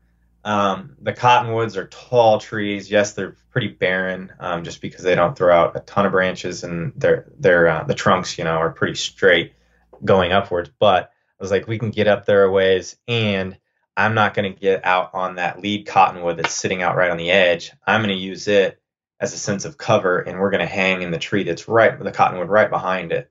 And so that was in the video. You can see that's exactly what we did. Like we used that that one in front of me as like cover. I hung my bow on it. I could kind of like feel like I could kind of get in line with it, so my body, like my um, my outline, lines up with the tree well, um, and I'm not s- sticking out too much. And that's another thing that I look at as well. Is I'll oftentimes um, when I'm hanging a stand, I'll go out to where I believe I'm going to potentially get my shot at, and look back at the tree for my uh, my backdrop. And in this instance, my backdrop was fine. Well, Chandler was a little bit higher than I um, because that's how we set up for our, our camera setups. Um, so he's kind of like shooting over my shoulder or my head a little bit. He was a little bit skyline. He didn't have the backdrop that I did. Um, and so thankfully he was even he was set up kind of behind the tree that we're hung in so he had not only the one in front of me but also the tree that's behind me as his cover as well so he he used that to hide behind some too but um, we did in fact figure out that like some of these deer were were spotting him or me just because we didn't have the best backdrop but um, thankfully with the wind that we had i think we had a 10 15 mile per hour wind with all the leaves and branches kind of moving around it it ended up hiding us well and breaking us up. Um, but yeah, really that the positioning of this one, being able to get up high, having a good backdrop in that tree in front of me, um, great wind, and then positioning close to that scrape and the trails entering the field, it it seemed to be the you know the absolute perfect setup. Next question then. Did you get any more cell pictures of him between the time you got that first picture of him back in his core area and mm-hmm. when you killed him? I believe I did. I think I got one in the middle of the night of him hitting that that same scrape on the the cell cam. Um, that really just like, you know, gave me reassurance. Like, okay, he's uh he's there. So you know, I mean, I, I believe he's settled in. Um, okay. I'm looking back right now. Actually, I, as I'm sitting, yeah, I did. I got him the next the next um, early early morning at like 1:30 a.m. Um, so I knew that he had you know most likely settled into there. And then I had also set so on that scrape in front of me, I had put a trail camera on um, video mode, which I wasn't going to check. I was like, I'm not checking that. Like, I'm not going to walk over there. Um, it's just there for my reference, like just to know if he's hitting that scrape. I'll check it later on. Well, after I ended up killing him, I checked it and he was all over that thing um, nice, all the time nice. throughout the night. So, but anyway, anyhow, yeah, I just I was still very, very, very confident that he was in the area. I was like, he's. I don't think he's going to leave.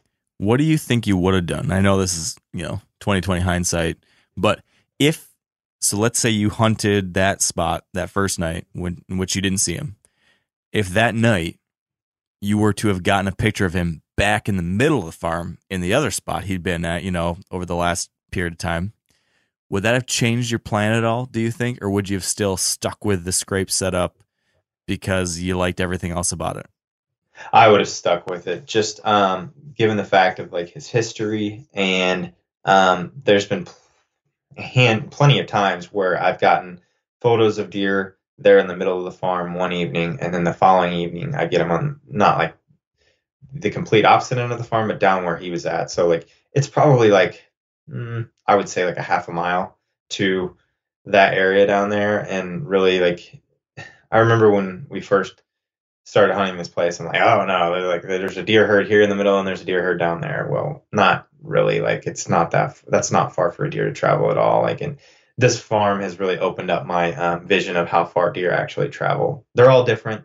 They all all their movements and core areas are different from one another, but as far as like their traveling goes, it, they travel much further than I had um, I had ever anticipated, and really given them credit to travel. And then when you really think about it, us as humans, like if we want to go walk a half a mile, that's like really nothing. Like Yeah. walking a half a mile is not that far at all.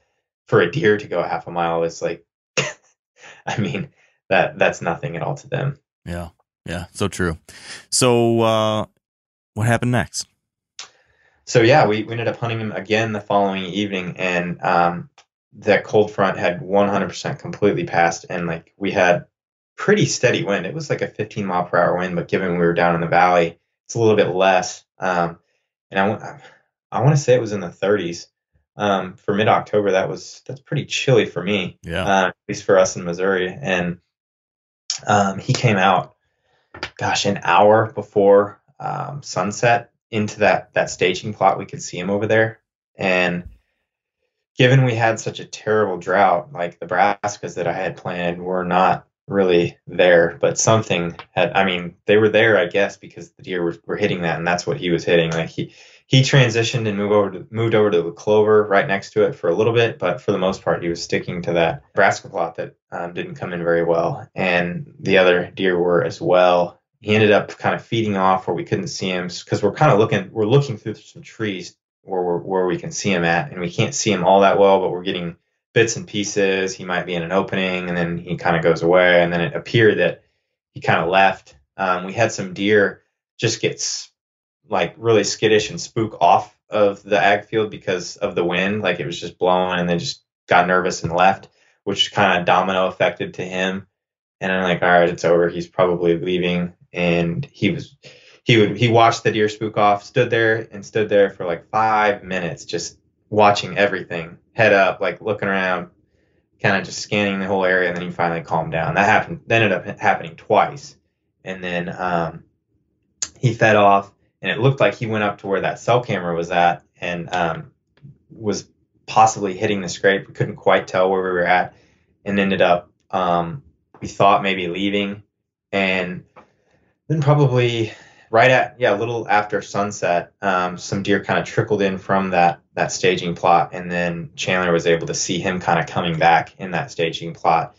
And I'm like, all right, like he's coming. Um, and uh, he was at like 80 at that point, I believe. And then he, like another younger deer and a three year old came in, and we're kind of like one of them hit the scrape. I think it was the three year old, and then they worked in, and that was kind of like the the deciding factor for him. I think he knew that other buck was hitting that scrape, and just you know they're starting to get territorial. That was when that was really just what drew him right in, and uh, he came through, walked behind my camera, did not go down the the trail leading right to that scrape, didn't even hit the scrape, went right around it like a few like a few yards, and stood right there in front of it, and was standing there just looking around and like ate a little bit like ate some corn in the field there, and then um, that was like he's at 26 yards, and that's that's where I shot him at.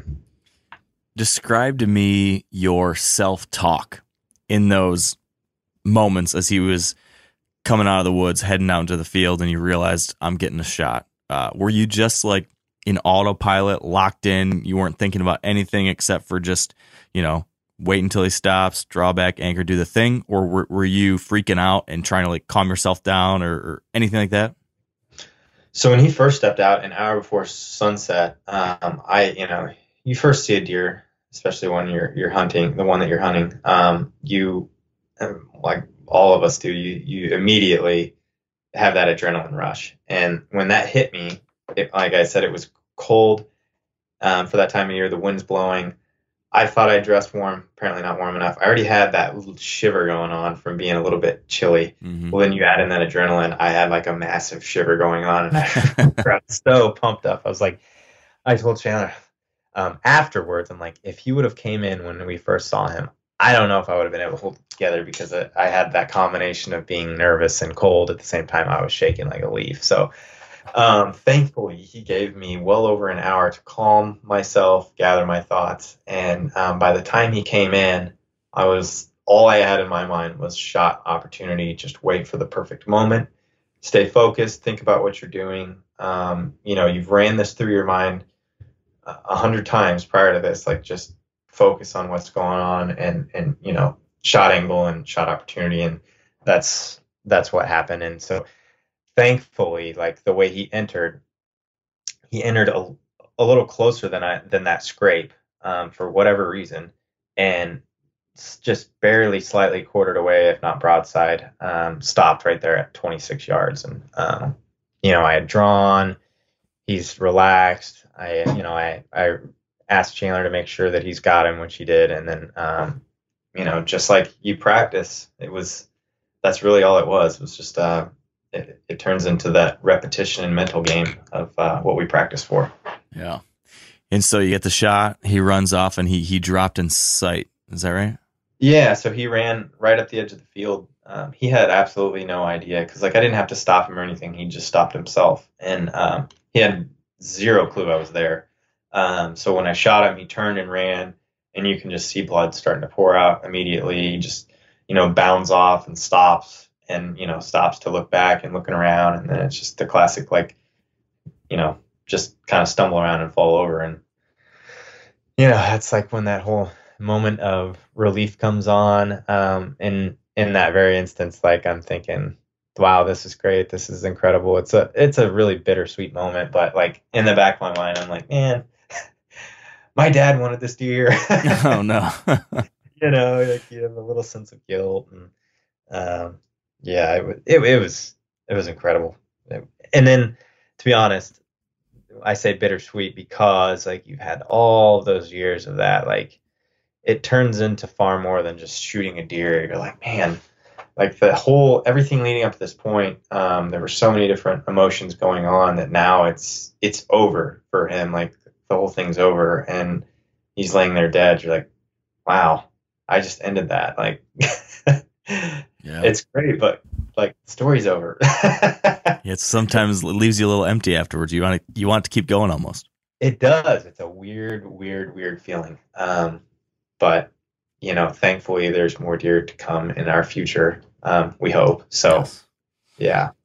So if you were to look back over this four years or, or whatever the total ended up being, um, and you were to think through all the decisions you made, the work you did, the changes you made to setups or habitat or the things you did just in the days leading up to that hunt or, or anything, if you had to write down a piece of paper three things that led to you killing that deer, like the, the top three somethings, decisions, or factors that led to that deer showing up at 26 yards and you getting a shot, what would you write down that piece of paper?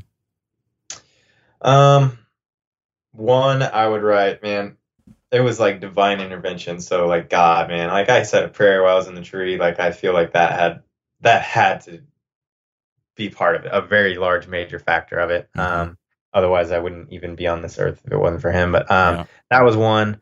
Two, for sure, weather. Like without a doubt, if that weather pattern was not there, like there's no way. Um, I just don't think that it would have happened the way it did. Like the pressure was right, the wind, um, you know, like that front had passed, so it was cool and everything. Like deer activity was just off the charts that that evening. Um, there were deer everywhere moving, and um, so that was a very big deciding factor. And then um, the habitat and food, I would say, were the number three for sure. Like just being able to have, you know, having the way that it's all set up with the, the bedding, the the staging plot and destination food source all being right there like it was like the stage was set perfectly for him to to do what he did and and, and the other deer as well um, just for all those things to come together i Yeah. think that those would be the three deciding factors Do you do you feel like you learned anything from this deer? Is there anything that you know now you can look back and say, oh, you know what, he taught me this. I learned a lot. I've learned a lot over this this entire fall. Um, I think you know having pretty much 10 years to hunt this farm it's changed drastically when we first got it. Um, we were just following like massive kill off i feel like from ehd so there really wasn't a good age structure at the time. There was still a heavy deer presence but a lot of does. And i feel like a lot of that's gotten into check. It's changed um, quite a bit with that habitat improvements. Um, i feel like it's actually given the deer more variety. And so they've kind of their patterns have changed. I feel like they've kind of spread out, if you will. Like they don't necessarily all take the same exact travel corridors they always used to to um, take. So with things changing um, like that, it's it's changed my mindset. It changed my viewpoints each year. Um, and then going into this year, you know, you, we, I thought I had this deer like completely figured out, um, thinking he's living. Oh, he's right here in the middle of the farm. Like this is this is perfect. Like you know, like I don't think he leaves the farm much at all. Well, clearly he had to have because I didn't have him um, early on, and I think the majority of that had to do with how dry it was. Us going through a drought. I don't know where he went. I don't know what he was doing, but he was. I don't believe he was there, and I think it, a lot of it just had to do with how dry it was, the vegetation, um, water sources, all of that. Like, yes, we have water there, but that doesn't mean that he's always using those ponds and whatnot or lakes, whatever, to to drink from. Maybe he he uses a bigger river or stream elsewhere to to drink from um, or whatever. Um, just something changed drastically, and it wasn't just him either that I noticed. Like overall, um, it just seemed like this summer there were far less deer um, summering on the farm, and I it has to do with the drought, I would think. Hmm.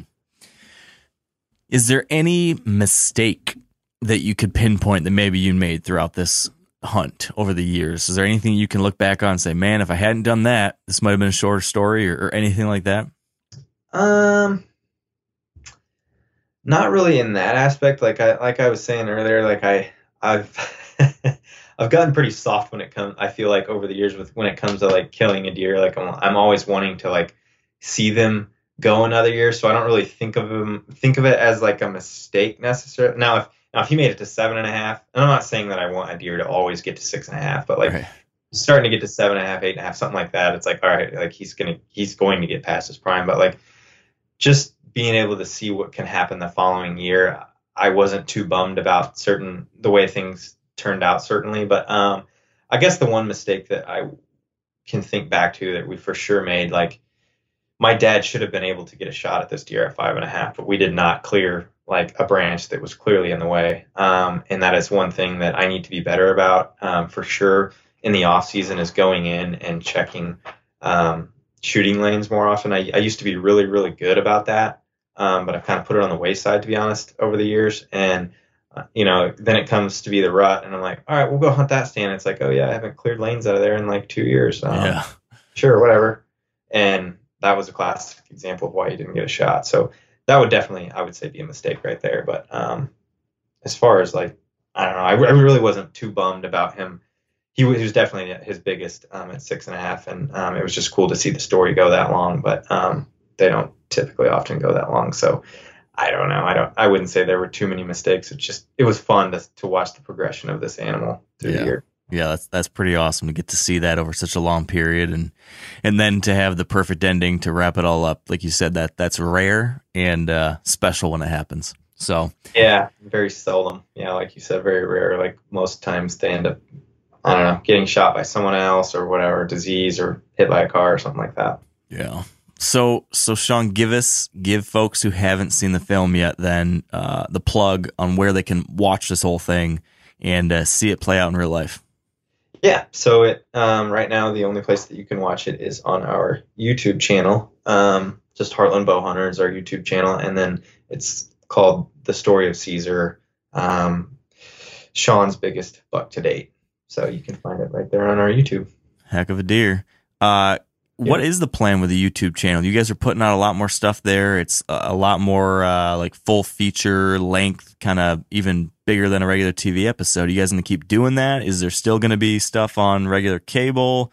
Can you not talk about this yet? I mean, talk about it. Yep. So we will continue to be on the outdoor channel as well as MOTV, which is owned by the Outdoor Channel, and um, we will can also continue to be put placing stuff regularly on our YouTube channel as well, just because um, we feel like our audience that is on the Outdoor Channel is different than our audience on YouTube, and we've kind of neglected our YouTube, I would say, over the the, the really the, the, lifespan of it. Um, we've had it, I think, for probably almost 10 years, and we have not put a lot of our original content on there. So what you're seeing on the outdoor channel is, in fact, different edits than you'll see on our YouTube channel. Um, our YouTube channel, we do not have restrictions like we do on TV, where it has to be 22 minutes long. On our YouTube channel, we can we can tell the story as it is, however long we think it needs to be, or however long the story was, um, and that's the beauty of it. And we can, um, I mean, it, it, that that lives there for free as well. So anyone and anyone that has access to the internet can go and watch it. And so that's Man. the reason it's there. How painful is it going to be to have to edit down this story to just 22 minutes Um, for the TV episode? yeah, I think it'll be, uh, yeah, it'll be tough. Um, I guess it depends on how you like to retain your your content. Um, I guess if you if you don't like to watch 50 minute films, um, then maybe you should watch it on TV, but uh, where it's 22 minutes. But um, you know, I think based on the feedback we've received from the 50 minute one, um, everyone's really enjoyed the length of it, just because there was enough content to tell that story in 15 minutes. But yeah, Yeah. it'd be tough.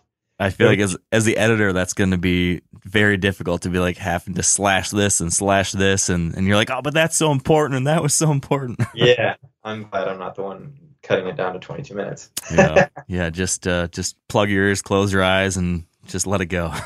Yeah. So, but that will be the beauty. So, like, if you see the 22 minute version on TV and you've never seen the full length 50 minute one, I mean, I would encourage people if they if they see that and they want to see the full length, and to go right over to our YouTube and watch it there as well. Yeah, it's good stuff. I'm glad you guys are putting more out there. Um, my my son actually, my we're getting old here, so I've got a almost five year old son, and he's become a big fan of the YouTube channel, and uh, particularly likes it when the kids are in the episodes. So like uh, Skylar having his, I think his son shot one in an episode, and you know, like having the boys come out to help along and different things. He's always like, "Yeah, show me a kid one, Dad. Let's see a kid one." So, some more of that, and my son Everett will be stoked. That's awesome, dude. Yeah, that uh, that's really cool. It's it's wild, like you just said. We are getting old. My I have a three and a half year old and then a five month old, and it's I already see it because Mike's kids are even older than your son and your oldest, and like it's just wild, like Yeah. how fast it changes. And I mean, just like you said, you know, ten, a little what twelve years ago, thirteen years ago, we were we were at ATA and you were sleeping in the back of your car. And Life is pretty crazy. it is. Well, uh, man, I, I appreciate you sharing this, telling your story. Um, as you know, I've always been a fan of your guys' work, and you keep on doing great stuff. So um, um, I'm happy for you guys and proud to know you, and excited to see what comes next. Likewise, man. Thank you very much for having me on here. I truly appreciate it, and uh, you've definitely earned a name for yourself as well. There's no doubt about it. Yeah. So it's an honor to be on here. Thanks, Thank man. We've we've both been fortunate, that's for sure. All right, and that's a wrap. Thank you for listening. Thanks for tuning in. If you want more, be sure to follow me over on Instagram at Wired to Hunt. That's where you're going to see different updates from my hunting life from the outdoors, fishing stuff, reading stuff, public lands, conservation, hunting, all sorts of good stuff like that. That's where I share things that are a little bit outside of the norm for the Wired Hunt podcast. So check that out. Check out the Meat Eater website. Check out themeateater.com slash wired for all of our Wired to Hunt articles. We've got lots of great content there coming from folks like myself, Tony Peterson, Alex Gilstrom, Tony Hansen, uh, Bo Martonic, all sorts of really, really accomplished whitetail hunters sharing their thoughts, lessons, and ideas in the written format too. So check it out. Thank you for being here. I appreciate being a part of this community. And until next time, stay wired to hunt.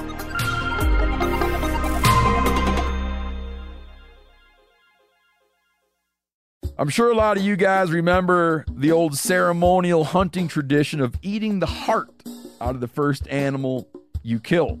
Meat from those organs are among the most nutrient rich foods on the planet. You can get those same benefits your ancestors craved via convenient daily capsules from Heart and Soil. Find out more at heartandsoil.co. And remember, use code MeatEater for 10% off your purchase. outdoor adventure won't wait for engine problems. Things like hard starts, rough performance, and lost fuel economy are often caused by fuel gum and varnish buildup. Seafoam can help your engine run better and last longer. You simply pour a can into your gas tank. Hunters and anglers rely on Seafoam to keep their engines running the way it should the entire season. So pick up a can of Seafoam today at your local auto parts store or visit seafoamworks.com to learn more.